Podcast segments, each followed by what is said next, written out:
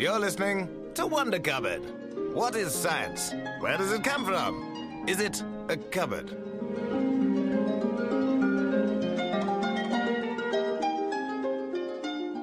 Hello, you're listening to Wonder Cupboard. My name is Ian, And my name is Elena. and uh, tell everyone listening, Eleanor, what are we going to be talking about today? Well, I will, Ian. but first, I'd like to start with a disclaimer, Okay. Which is that we are not going to be talking about the Matrix. Okay. Yeah. All right. Okay. It's just I had like. So the title of this episode is "Are we living in a simulation?" Yeah. I had like three hours of Matrix chat planned out. Um. What What did you have Well, in mind? I, leather coats. A whole there was a whole bit on leather coats. Uh-huh. What do they mean? yeah. You know, Yeah. they look cool, but is there something more? Uh, green code. Yeah. You know, why is it green? What does that mean? Yeah. um, sunglasses j- just f- to you know prevent eye strain, or is there a deeper meaning? Maybe I have I have a theory on this. Maybe sunglasses and leather jackets just means that in the simulation it's always spring. yeah, yeah, quite possibly. because it's that kind of clothing that doesn't really work in any real season, is it? Mm, that's that's very true. Carry Yeah. on. Uh, um, you know, I, well, anyway, fine. It's okay. I, Yeah. I just I put in quite a lot of prep, and I'm a little disappointed, but it's okay. We we, we can move on. I mean, we, we can also get out of the way all the you know natural objections to the Matrix, like why didn't they use cows instead of humans so they wouldn't have to simulate a world for them? Because it would have been bad for the plot. Yeah, that's an that's not an in-universe explanation. You know, we, we can get all that out of the way, Yeah, um, or we can just ignore it. I'll, I'll just say let's ignore let's it. just ignore it. Yeah. So, yeah, we are talking about living in a computer simulation, but I don't think The Matrix is the best way to describe what we are about to talk about. Okay. And it will become clear why that is. So, let's set the stage. Living in a computer simulation, broadly speaking, means that there's a mega computer somewhere that is generating our reality, including ourselves, which is not the case in the Matrix, thanks to some very advanced programming. Cool. So stage set. That's what we're talking about. That's what we're talking about. So, Eleanor, are we living in a computer simulation? No. Well, thanks so much for listening. uh, please remember to subscribe, leave us a review, um, tell your friends. Uh, see you next episode. uh, but, but how? Okay, but seriously, how do you know that we're not living in a simulation? Well, I mean that's that's um that's something a bit more complex that we should probably talk about in the next 40 minutes, which seemed to be just about the right length for this kind of problem. Yeah. Okay. That's that quite seems okay. handy. That seems good. Okay, so let's let's talk about the details first, right?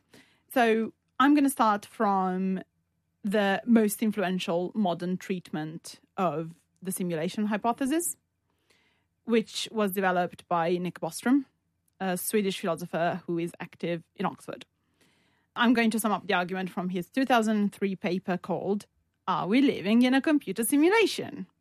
Uh, there will be details in the references, so if you want to look it up. But anyway, the argument goes like this Let's say that as a species, we humans progress to a point when we have huge amounts of computing power, more than we know what to do with. At that point, future humans might want to run a simulation of their ancestors. Let us also assume that the simulated people are conscious. So we're not just talking about an advanced CGI movie, we're talking about simulating the minds themselves so that the people created in this way will be both fully simulated and fully conscious. Given these two premises, and the fact that it would be easy enough for future people to create simulations, then we have a fairly high probability that we ourselves are simulated. If this is true, we can go even wilder. Imagine the simulated ancestors after a few centuries of simulated technological progress, would also be able to run simulations of other beings. That means that we'd have two simulations nested inside the other. We have the outer non simulated world, where the non simulated programmers work. Then we They're have the worst kind. this, at least the simulated ones have got an excuse, you know. So we have these angels up there, and then we have the first simulation, and within it, another simulation. This could go, this could go on virtually forever. Actually, within the same world, simulated or not, more than one simulation could be run, and probably would be run because people like to tinker with computers. Maybe they want to see what would have happened in history if we changed a variable, for instance, which to me seems like the only real reason one would run a simulation of their ancestors anyway. Yeah, like yeah, you'd want if you were trying to find out things about humans, then I guess you'd want to change variables, wouldn't you? Yeah, like that's what people do with models, right? Yeah. In general, that's what you do. You have a model of something so you can change something and see what happens. Mm. And that would also be an interesting way to think about the multiverse, for instance, because at this point, if this were true, you could go, well, the multiverse is the set of different worlds that have been simulated by changing a variable. And that hmm. variable could be as small as what I had for breakfast and as big as, I don't know, were the dino- dinosaurs ever extinct? You know. Everyone wears a hat. Everyone. that sounds like a great world. We Very have like just like an instinctual desire to be wearing a hat. Mm, I like that. All kinds. Okay. so if, if you did this, there would be countless simulations. The possibility that a large number of simulations could be run also increases the mathematical probability that we are in one, right? Because if you think large numbers of simulations are possible, and simulations within simulations, which could mean an exponential growth of simulations, and only one world is not simulated, then of course it is more likely for any given person to be inside a simulation than not. If these premises are accepted, Bostrom assigns a high probability to the hypothesis that we do indeed live in a simulation. Do you, Ian, find this convincing? I guess I do. Given those premises, which don't seem like they're too out there. Like the the what are the two premises that uh, we have huge amounts of com- we have more computing power than we know what to do with, Yeah. and that future humans might want to run a simulation. Particularly the second one Yeah. sounds pretty pretty logical. So I guess I do find that kind of kind of convincing. Yeah. I think with the with the wanting to do it, I think I struggle with that a little bit Okay. because there's a lot of talk of reducing suffering and there's a lot of suffering in the world. And there are people who argue that simulating people, for instance, would create more suffering because you're creating more beings that could experience uh, pain. Well, suffering because pain to some people is pleasant. and bless them for it. They're very lucky, if you ask me. Um, but let's let's not get into BDSM chat uh, at this time in the morning. Um, so some people might think that it would be unethical, and you'd think, you know, maybe in decades of or centuries of, of, progress, maybe it will be nicer to simulated beings, and we won't want that to happen to them. Mm. Especially because if you simulate history, history is grim. Yeah. I, it does, yeah, people being tortured and killed in all sorts of ways all the time. And if people, these people are conscious, then it's like, you really want to inflict that? On the other hand, you might get into a situation where people, and I think wrongly, would think that it's the lesser of two evils to hmm. inflict this pain for, you know, the advancement of society on simulated people rather than real people. Well, but if you and think then someone's going to argue, is there any difference? Yeah, exactly. Exact. That's the thing. At that point, it's like if you accept the premise that you can simulate consciousness fully, then what? Why are they any less important, right? Mm. So I, I think that's kind of an interesting thing to think about. So the thing about consciousness is that we don't know whether it could be simulated, essentially. So Bostrom assumes this idea called substrate independence, uh, which means that consciousness could be implemented on any material uh, as long as it simulates our brain. So, in other words, if a system is complex enough to simulate a brain at the level of synapses, then the brain will be conscious. The roots of this idea, however, are in a materialistic view of the mind as something that emerges naturally from the complexity of the brain. This means that robots could be conscious as well, if you want to take a fashionable example. And there's, you know, there's lots of talk of whether we should consider um, robots worthy of ethical attention, for Mm. instance. So you're saying that you know that yeah, the theory is that a system becomes so complicated that somehow conscious emerges from that. Yeah. Yeah. And there are some people who think that that could happen to the internet, for instance. It's such Hmm. a complex mingling of minds. I don't really know how to explain, but people think it might become a hive mind, you know, and it might become conscious. So, yeah, there's all sorts. Also, not to repeat myself, but um, substrate independence is exactly what makes Bostrom's argument different from the Matrix. Because in the Matrix, minds are not simulated, minds are real. They're actual brains of humans in which um, robots have stuck some electrodes and that makes them feel and experience things as if they were in the situation, right? Incidentally, we are spoiling the Matrix, but I feel like there is a 20 year embargo on a movie after which you're on your own. Yeah, I mean everyone knows that at the end Keanu Reeves is a ghost. Yeah. So Yeah, yeah, yeah. you know it's just popular culture at this point. Um, yeah, okay. So if you haven't seen The Matrix, A, what are you doing? B, sorry. well, pause this and watch it. It's a great film. It's still a great film, It's still a great film, but we spoiled it. but we're not talking about it. That's the That's point. true. No, we're not. We're absolutely not talking about the Matrix. We're not talking about The Matrix. So The Matrix is similar to some. So the, the sorry, the idea, the central idea in The Matrix is similar to some philosophical arguments that deal with simulations, right? That assume the existence of a brain, though, or something like it. So the first and most well known is Descartes' argument, who was wondering whether an evil demon was creating a dream for him and was making him think that the world was real, but really it wasn't. Hilary Putnam's version is uh, about a brain in a vat. Same scenario, but with evil scientists. So you are a brain in a vat. Thanks. That's a good insult, isn't it? um, so you're wired to a computer on which scientists are running a simulation.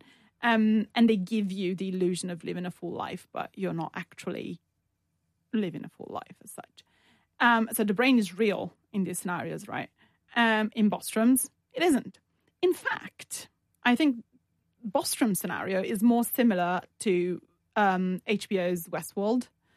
Um, I don't know if people have seen it, but it's um, about a sort of um, amusement park, essentially, that Hmm. is uh, populated by robots, right? Again, if you haven't seen Westworld, A, watch it, B, d- don't listen to this. Um, so th- these robots, you know, artificial beings, have been programmed and then slowly acquire consciousness due to the complexity of the engine. So that's exactly what Bostrom is getting at, right? That's that's substrate independence in action. And the reason we're talking about Bostrom's argument and not Putnam's is just because it's a much more recent contemporary Yeah. argument that takes account of Mm. more things. Also, Putnam does it in a fairly um, small scale way. Uh, He just basically says, "Is there any way you can tell that you're not a brain in a vat?" Well, I think Bostrom does it in a way that is less about it being a thought experiment and more about it being a real possibility in the world. Um, and obviously, it becomes also a thought experiment, but I think the arguments function slightly differently. It's a little bit more applied. Yes. Um, and we'll see just how applied it is because this does not remain theoretical, Okay. people. Mm, it escalates pretty Okay. quickly.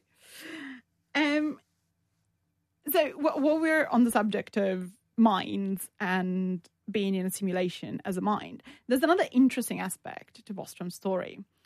Since running simulations would probably be quite costly, there's a chance that programmers might try to cut corners here and there. Sounds familiar? Yes, yes, definitely. Having done programming myself, um, yeah, it's it's and having played a lot of computer games uh, as well. Uh, you know, you, you, you occasionally see it's it's the classic thing of you're playing, say, a football game, something like that, or a soccer game for our, for our US cousins, and you know your players are beautifully modelled, kind of the cloth on their shirts reacts perfectly, and then you take your eye off what the players are doing, as I often do, because to be honest, I can't stand football. I don't play football games, and I'm usually watching people playing football games while I'm bored.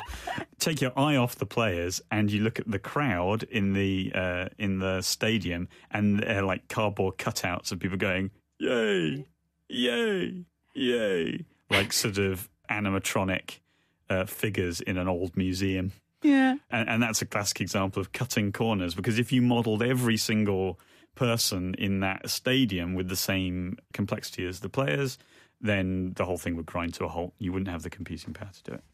And that's exactly the point of this. It's like Bostrom says maybe in simulations you'd have this kind of, you know, background crowds being something that he calls shadow people. So people who act like humans, uh, but whose brains aren't simulated. So there's no subtlety or detail to to them, like you know, like in a video game. So these people wouldn't be conscious. They would only behave as if they were conscious. This scenario is also similar to another thought experiment that is used in philosophy of mind, in which you consider the possibility of something called phenomenological zombies, which I think would make a great metal band name. Definitely, yeah. It really sounds like a couple of philosophers had a uh, a competition to see who could use the most syllables in, in the title of their paper. Also, like some thought experiments are so creepy. Mm. At some point, so I'm on Twitter and there's a lot of philosophers on Twitter for some reason, which is quite an interesting thing to begin with. But at some point, someone tweeted um, that all um, philosophical thought experiments are the beginning of a horror story. and she challenged colleagues to find exceptions to it. No one could find an exception. They're all creepy as fuck. Um, which is probably why I got into it. I'm, I'm a big goth. So, phenomenological zombies. So, what does phenomenological mean? It just means what things appear to be. Okay, so phenomenologically, I appear to be a bearded man, Yeah, and the the Hawaiian with ham and pineapple appears to be a pizza. it is not. the noumenon, which is the actual essence of that, is not pizza. I refuse. But yes, um, this distinction in our Western tradition comes from Kant. Immanuel, don't don't make jokes about Kant, who distinguished between a world of appearances and the real essence of reality behind it. Eventually, became a whole strand of research dedicated to examining uh, human experience. Very interesting. We're not going to talk about it. Zombies refers to zombies. Okay. So we're talking about people who look and act like people but have no actual thoughts or brain. Pretty much. Okay. Yes. The problem with this is that it's not clear whether phenomenological zombies are even theoretically possible. Oh, I've seen them. Sainsbury's or, you know, another supermarket, usually just after work. Like uh, you, you you get around half past five, 6 p.m. People have got off their commutes. Phenomenological Yeah, I'm zombies. pretty sure. Well, let, let's examine an alternative in which maybe that's not the full explanation. Okay. Um, so, in current average humans, Mhm. maybe not on rush hour, behavior is not separated from mental states. Of course, one could feel something and behave differently. Like I be, could be really angry and just smile my way through it. but that behavior still corresponds to some kind of mental experience, right? I, I am I am telling myself to smile my way through it somehow. Mhm. There's a substrate to that, right? And mental experience serves to mediate behavior. It allows us to react to the world. It's the engine of, of behavior, somewhat, right? You know, like in Westworld. So, how can you have someone react to the outside world without somehow processing what's going on in the outside world? There are various ways of describing that processing, uh, and some people would take issue with it processing, even, and I'm with them, but we can't get into it uh, right now. However, however you do this, it's nowhere near established whether phenomenological zombies are theoretically possible because of this issue of where does the behavior come from then if they're not experiencing anything. Bostrom acknowledges this issue in the paper, but it doesn't make much of it. It doesn't really seem to think that this issue has a bearing on his line of argument. Just makes it a bit more uh, creepy. um, I think it might do though. For the sake of argument, let's say shadow people are possible. As a programmer, how do you decide who should be fully simulated and who shouldn't? Like in your football game example, it's quite clear where the center of the action is, right? Mm. It's in the football.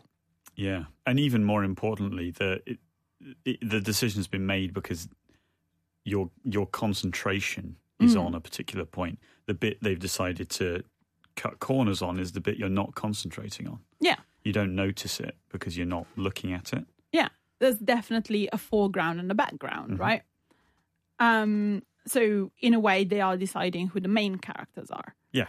but how do you do that in a simulation of your ancestors? Um like if you're modeling your own history you're probably trying to work out how it works right? We're talking about changing variables and and so forth. So how do you decide to begin with who's going to be the important people? I mean, of course, you could, you know, let's just simulate all the kings and queens and everyone else is just, you know, some guy. But then that's a very biased view of history if you think that that's all that counts. Like, how That's can. kind of what we have already yeah. in history books, and you know, people haven't written so much about the little guy. Yeah, and and that's actually we're actually missing out on a lot because how can you understand things like the French Revolution without thinking about how people were living and thinking and and and so forth? Um, how can you understand the history of science just to remain kind of closer to our turf if you're ignoring all the people tinkering around in the workshops, all the shopkeepers, all the flipping monks going around with their peas? So, so yeah. So my point is, when starting a simulation of history, you can't know in advance who's going to be more influential on the development on of that history itself. That's why you run the simulation to find that out. So it, it would seem very unwise of our. Our erstwhile simulators. Thank you. I couldn't think of it because I was like, maybe they're not human, maybe they're robots. It's just, it's just very difficult to find words sometimes when you're talking about these things. Also, let's say that the majority, let, let's say that you have picked your protagonists for whatever reason because you're silly and you're focusing on Elizabeth the First.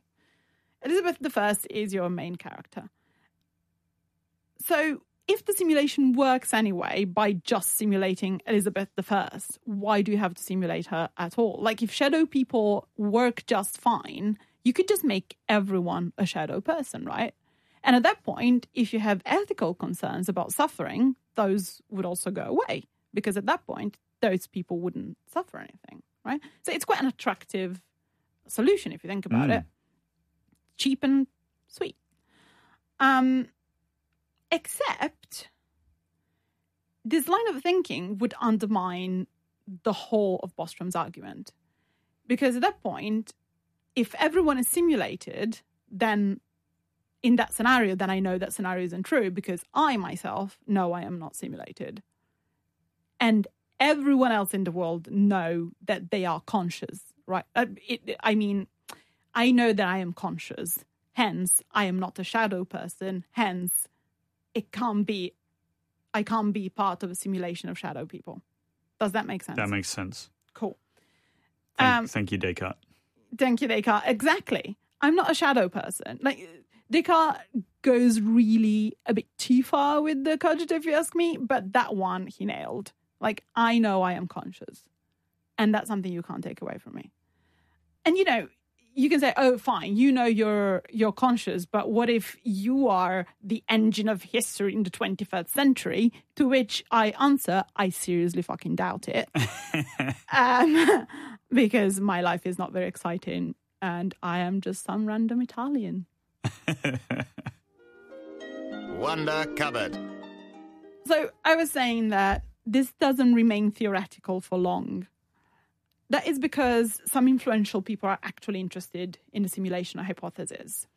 One of them is Neil deGrasse Tyson, our friend who knows nothing about the history of what we thought the Earth was shaped like.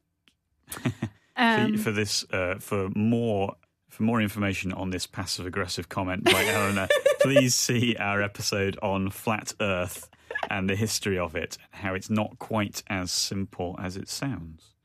Exactly. For even more passive aggressive comments, I am going to mention Elon Musk. And for more information on uh, why is making a passive aggressive comment about Elon Musk, please see Elon Musk. So, in an interview, Elon Musk, fellow of the Royal Society as of uh, last year, just so you know, stated there's, right, this is a quote, exact quote, there's one in billions chance we are in base reality. How many billions that is, we don't know. How he thinks probability works, also a bit kind of murky at this point. But he's got loads of money and he has financed research to find experimental evidence that we are indeed living in a simulation. There appear to be other people in Silicon Valley who are doing this. I couldn't find any specific information because people are probably quite understandably a bit coy about it. um, but I did find some studies that were published about um, the simulation theory and they're all about whether or not this is possible in principle. So they're not trying to look for clues in our universe. They're more like, if we were to look for clues, what would we do? And, you know, how would that work? Um, so one group of scientists at the University of Washington have basically tried to start a simulation with tools available in 2012 to probe the limitations of creating a computer simulation. They've broken up the universe into tiny portions, that is theoretically, portions just shy of the size of an atom. And based on the known laws of physics, they have tried to build a simulation of the universe from the ground up using a technique called lattice quantum chromodynamics, which I am just quoting because I don't know what it means. This operation should give us an idea of the limitations found in building a simulation that are reflected in the simulation itself somehow. So you look at the simulation you made and ask yourself, if I were an inhabitant of this simulation, how would I know? And then theoretically, we could look for similar, uh, telltale signs, um, also known as signatures of simulation, but scaled up to our reality. Then there's a group in Oxford who ask themselves, is it even theoretically possible to build a computer that could simulate the universe down to the quantum level? Which is a clever question so far we have only encountered people who assume that computing power can just grow exponentially without limits but that's not really true there are theoretically there are theoretical limits to computation right Yeah, that, uh, and if I understand correctly, there are some abstract limits in terms of how much maths can achieve versus time. But uh, more pressingly, there are limits in terms of how much computing you can physically do. And these are theorems along the lines of how can you simulate every subatomic particle in the universe without having a whole second universe? If that's the base, if that's the the small the smallest particle, which I'm sure we which we haven't found yet, but it, it, to do a perfect simulation, you have to use that particle in exactly the same places, mm. and then you need a whole second universe, which doesn't exist because the universe is itself. Yeah. So that's a kind of a more basic thing than the actual theorems, which deal with crazy things like storing data using a black hole. But that's the idea. I want to know everything about storing data using a black hole. That sounds like just about the coolest thing I've heard all year. It's a, if you think you- you could somehow store data in it, then obviously that's going to be the densest because a black hole is so dense. Oh my god, ultimate c- compression. You can pack the most data into it because it's so dense. oh, that's so cool. But it's you know, it's a little way off. Still cool. Not sure I want a black hole in my laptop. What if I drop it and get sucked in? oh, I just ah, That would That's it. make that would make for all sorts of interesting sitcom situations. uh, do you think? Where is Mark? Oh, he's in a black hole again. wah, wah. That Mark, Yeah, Mm, which is also the name of the sitcom. that Mark. Hmm. Okay, BBC, if you're listening, um, okay, so these people in Oxford were asking themselves if it is theoretically possible, right? They tried to simulate quantum many body effects. That is the consequences of having a lot of particles interacting with each other. Because you don't have to just simulate the particles, but you have to simulate them in a way that they interact as well. So that's more complexity. And just just adding one particle increases complexity exponentially right? Because it increases the amount of like relations between particles and possible relations. And at that point like the computing power needed is just too large. So yeah they don't think it can be done. But guess who came to the rescue on this? Was it Rizwan Virk? It was Rizwan Virk. Yeah, you know I- who that is. No, I don't. I just I, it's written down here. Stop reading ahead, Ian. if I make my notes. Um, so he is a computer scientist and a video game developer. Aha. So guess what he thinks reality is? Does he think it's a video game? He does think it's a video game. Um, so his idea is an extension, or if you'll allow me, an expansion I of see what you did there. Bostrom's argument. I made a video game joke. I'm very proud of myself. Um, and and you know you can kind of foresee where he gets to. He gets to this kind of optimization slash blurring the mountains in the background sort of um, scenario. He he does it by by outlining the stages of technological development between now and what he calls the simulation point when our technology will be advanced enough to simulate a world. Uh, at that point, he claims that humankind will amuse itself with a video game simulation of either its ancestors or, I would say, also pretty much anyone, because we could be simulated by people who were never like us, you know. But anyway, simulations of someone in which some people are players and some are not. So some people will be hooked to something and living amongst non-players who are just simulating. So it would be like someone living amongst um, shadow people, essentially, in Bostrom's terms. Again, Westworld. In video game terms, it would be player characters and NPCs, non-player characters. Thank you. so he thinks about progress in terms of refinement of optimization techniques, right? So you defy those theoretical limits to computation. So, in the case of quantum fluctuations, for instance, it wouldn't be necessary to model each particle and its interactions with other particles, which is what those um, researchers in Oxford were trying to do. You just give uh, probabilistic instructions to the computer and leave it be, which also would elegantly explain why quantum physics is probabilistic, for instance. Um, by the way, Elon Musk subscribes to a similar view, and in an interview uh, where he was talking about this, he was like, it was going like, "Well, you know, forty years ago we had Pong, and it was, uh, it seemed very advanced, and it was just, you know, a dot and two lines, and now look, we've got uh, vid- other video games whose name I definitely know, and are very uh, realistic. Tell me the name of a video game. The one with the hedgehog, Sonic." Now make up a name of a video game, of a 2019 video game. running around with geese. Running around with geese. Yeah. You're Okay. just you're just you're not a geese. You're not a goose, Okay. but you have geese friends and you run around and sometimes you go in a lake. And that's the video game. Cool. I would play that. Yeah, it sounds good. I just the thing I don't like about video games is that you're supposed to do stuff, otherwise it ends. Hmm. I wish I could just not do anything and Yeah. just go around and then it wouldn't end. You really need to get into the uh, s- subgenre of games called walking simulators. That sounds wonderful. You're going to love them. Cool. Well, you know where to find me then. Mm. Um In my house because it's ours. well, but in front of the telly, Oh, yeah. pretending to be a goose. In any case, all these people are reasoning and trying to find experimental evidence within the laws of our universe. Can you start to fear the catch there?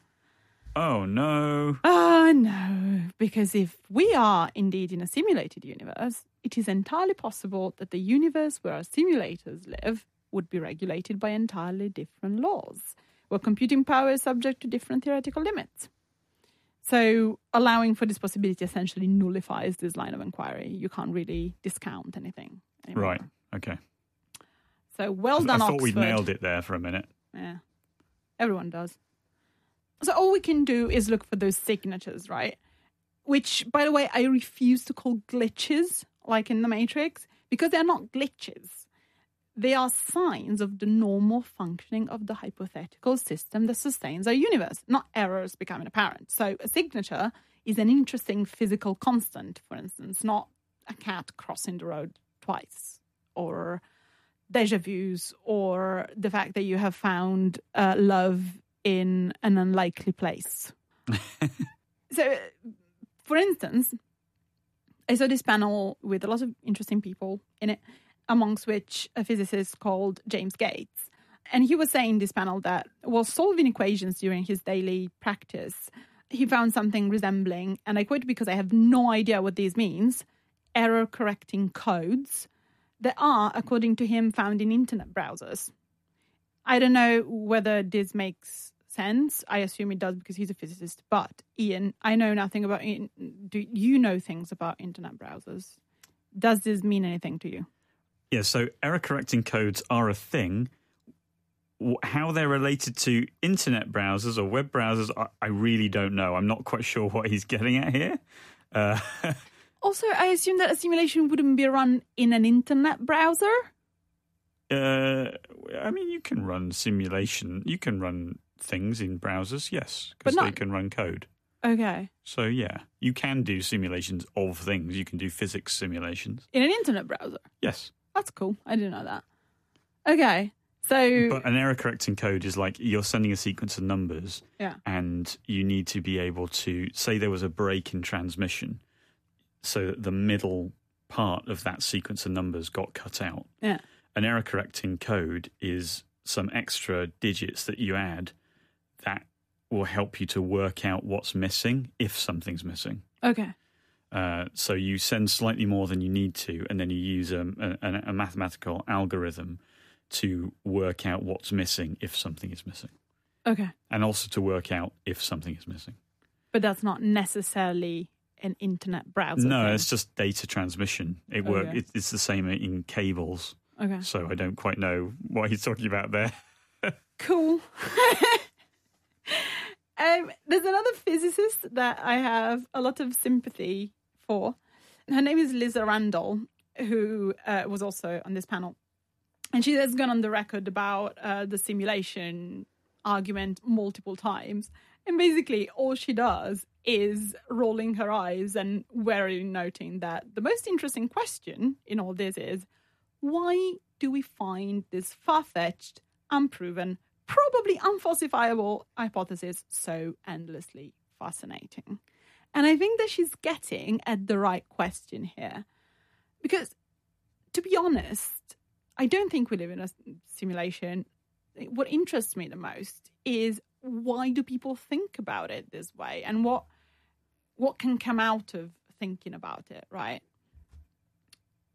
So, one way one could look at it is thinking who would benefit from the simulation theory being true, which could be, you know, a good um, motive to investigate it.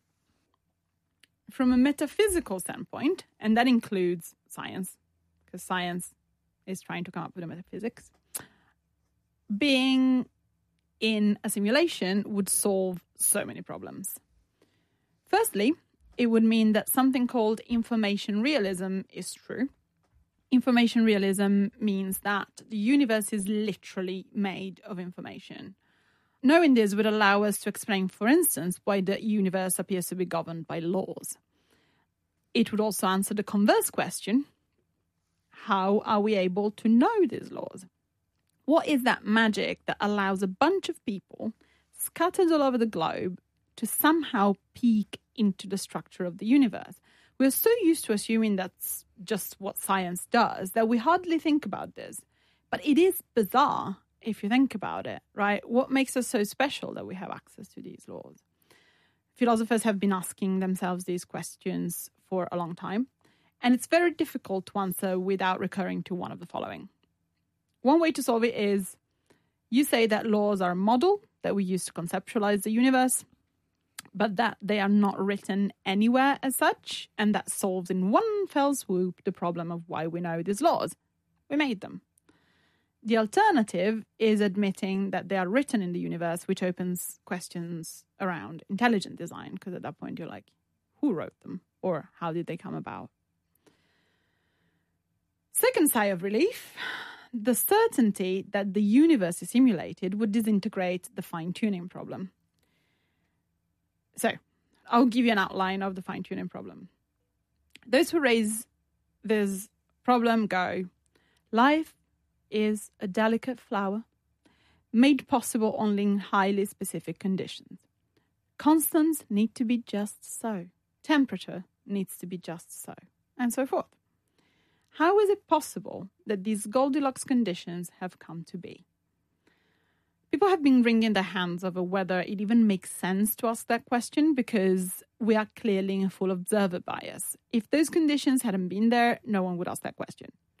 So something that's that's that that concludes the argument. Others go, yes, but we are here, so and then yeah, more people go full empirical and say, but we have no control in this experiment, right? So, how do we know that the world is fine tuned for life if we don't have a control group? So, if we don't have a world where life hasn't evolved and we can't see the differences, right? Or, you know, maybe other kinds of life could emerge in different conditions, right? Another thing you might say is our concept of life is based on the fact that we are alive. So we are made of carbon and breathe and grow and die. We call this life, think it is really rather special. And then we go, wait a minute, how come we are so special? Mm.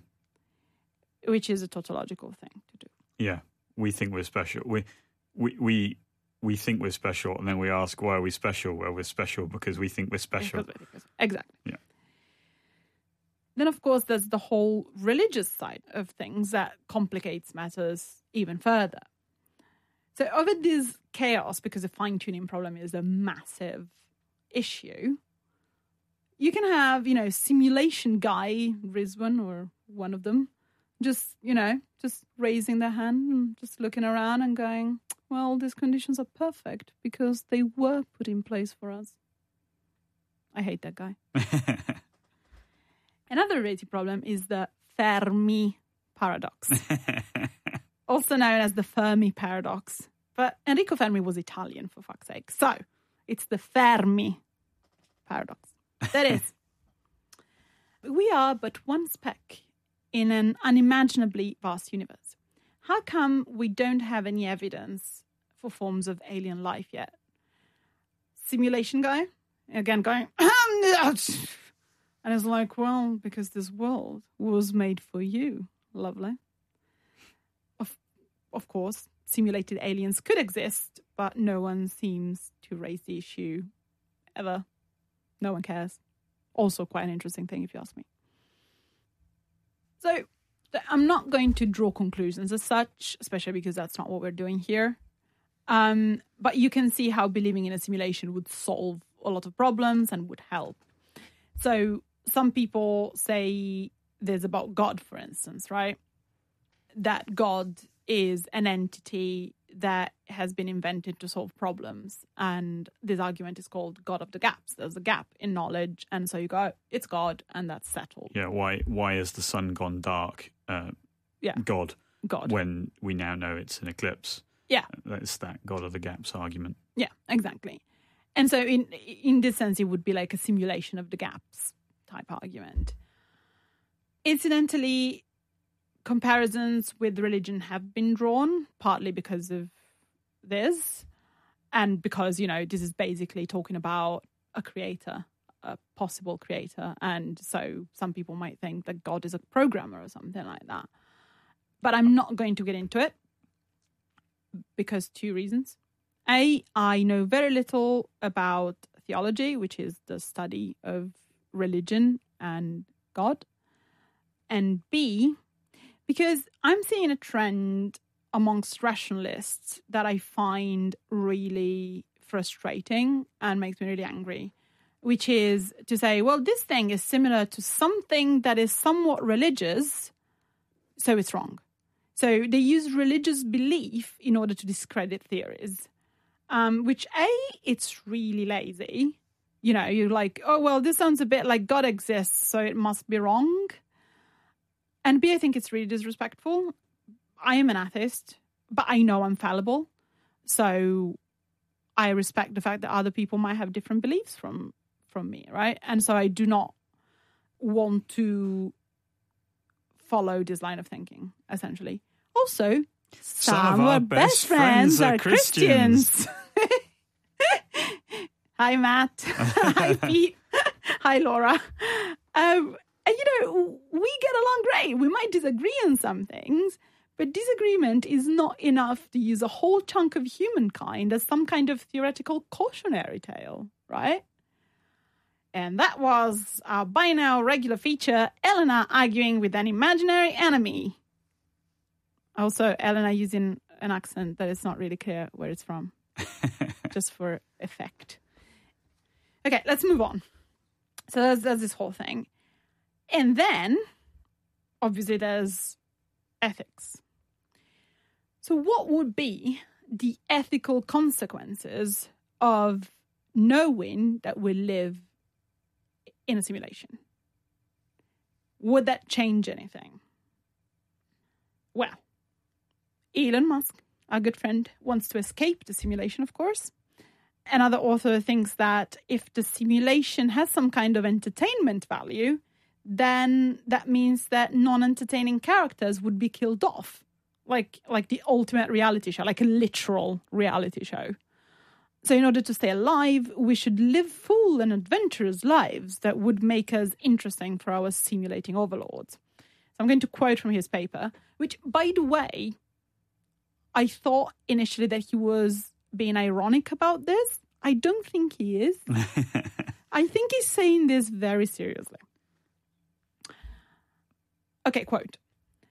If you might be living in a simulation, then all else equal, you should care less about others, live more for today, make your world look more likely to become rich, expect to and try more to participate in pivotal events, be more entertaining and praiseworthy, and keep the famous people around you happier and more interested in you. So, what he's saying here is that possibly the people at the forefront of simulation theory are the Kardashians. Yes. Yeah. They've got it. They've got it. What if our overlords are like a superior breed of humans that came from the Kardashians?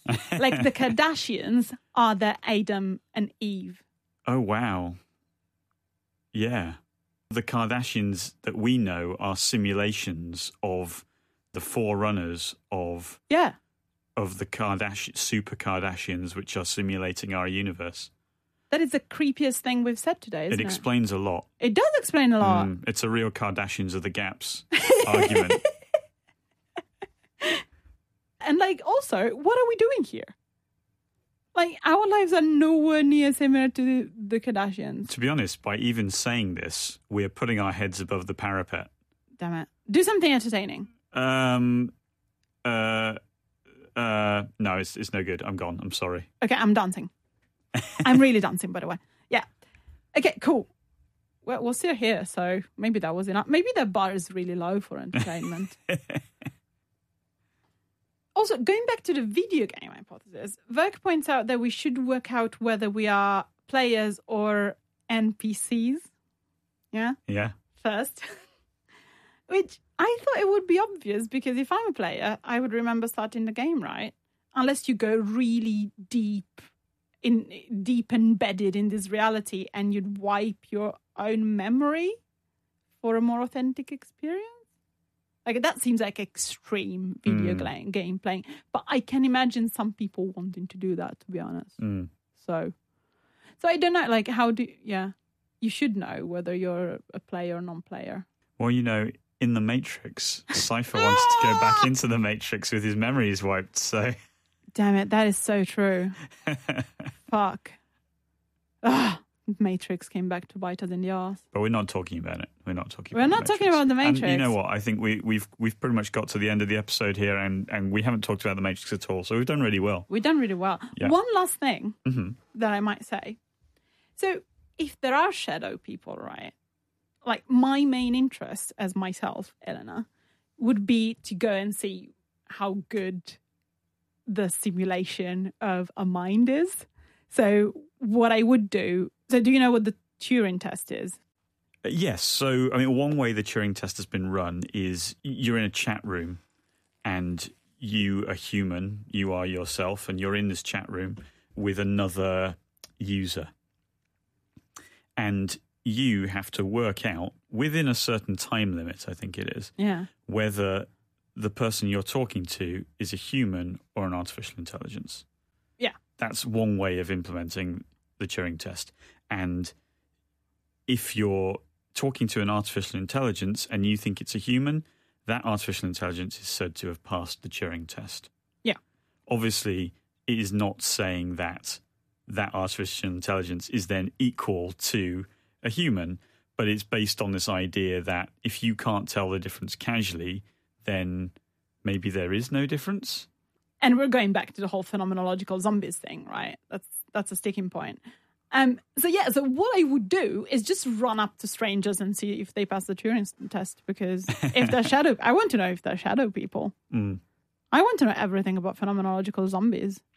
There's an episode of Farscape, which is an excellent and ridiculous sci-fi series from Australia in the middle mid noughties, where the main character comes to realize that he's living in a simulation based off his own memories because the simulation's been constructed by an alien.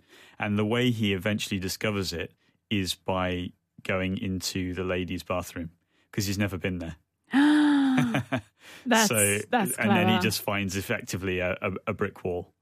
Uh, so um, yes, that's that's how he eventually uncovers. that is super cool. Yeah, it's quite good. Love it. Well, that, that was kind of it.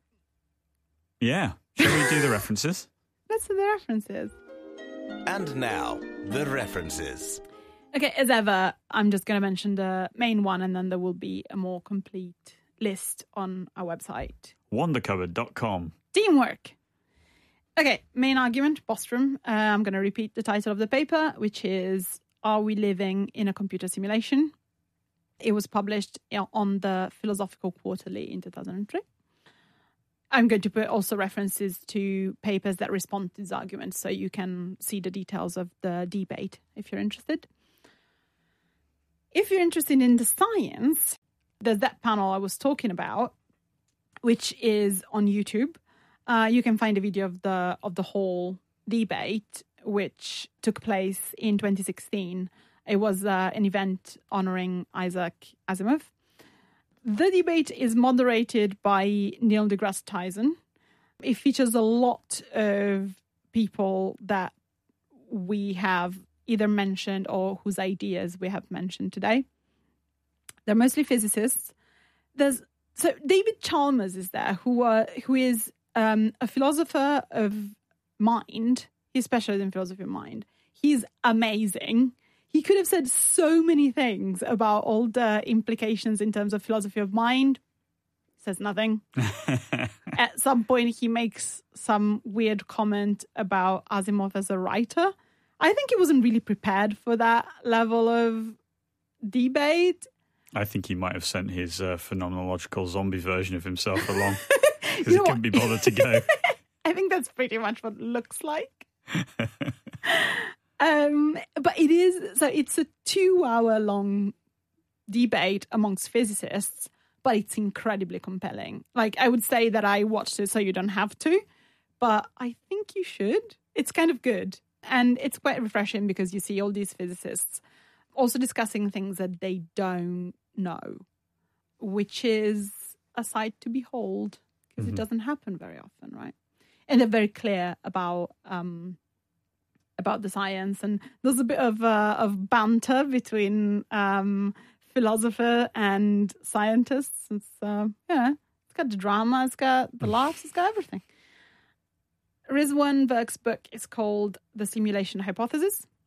I have not read it. I have based the bit um, in the podcast on his theory on an interview with him, so it's him explaining the book. So it's it's a good source, but I don't know if the book is good. But it's So, there. It's there, It and it just came literally out. a book. It's literally a book that just came out. So we're riding the waves of current affairs here, Mm. right? in June 2019. Yes, because this is a podcast and it will remain on the waves forever. The, the bit about information realism, well, the information realism is a concept that is used and talked about by various people. But there's this book by Max Tegmark, who is a Swedish physicist who is also in that panel, and he's amazing and wears a leather jacket, which I think is hilarious. Um, but he's he's he's great. He's he's amazing.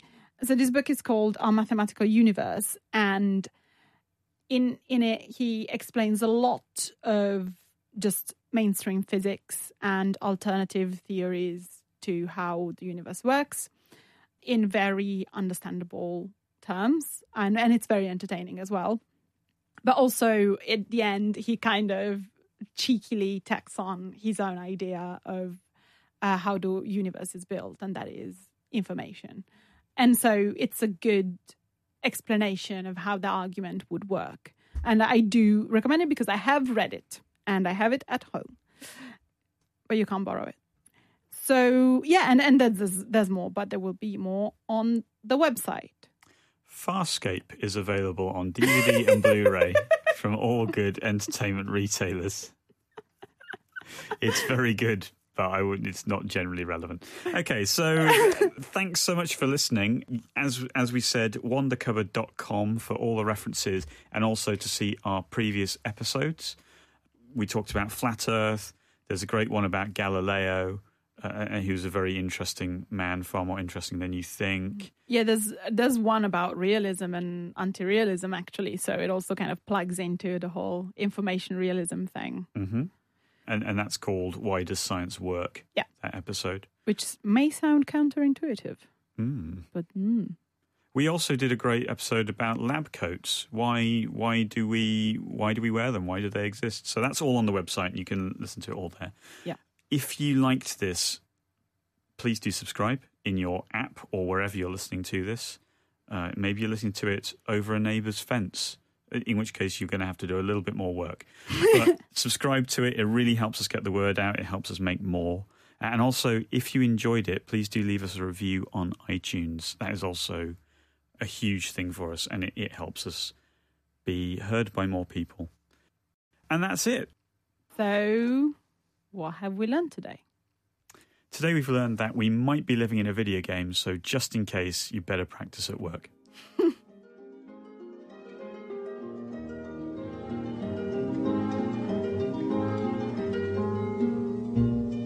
Wonder Cupboard.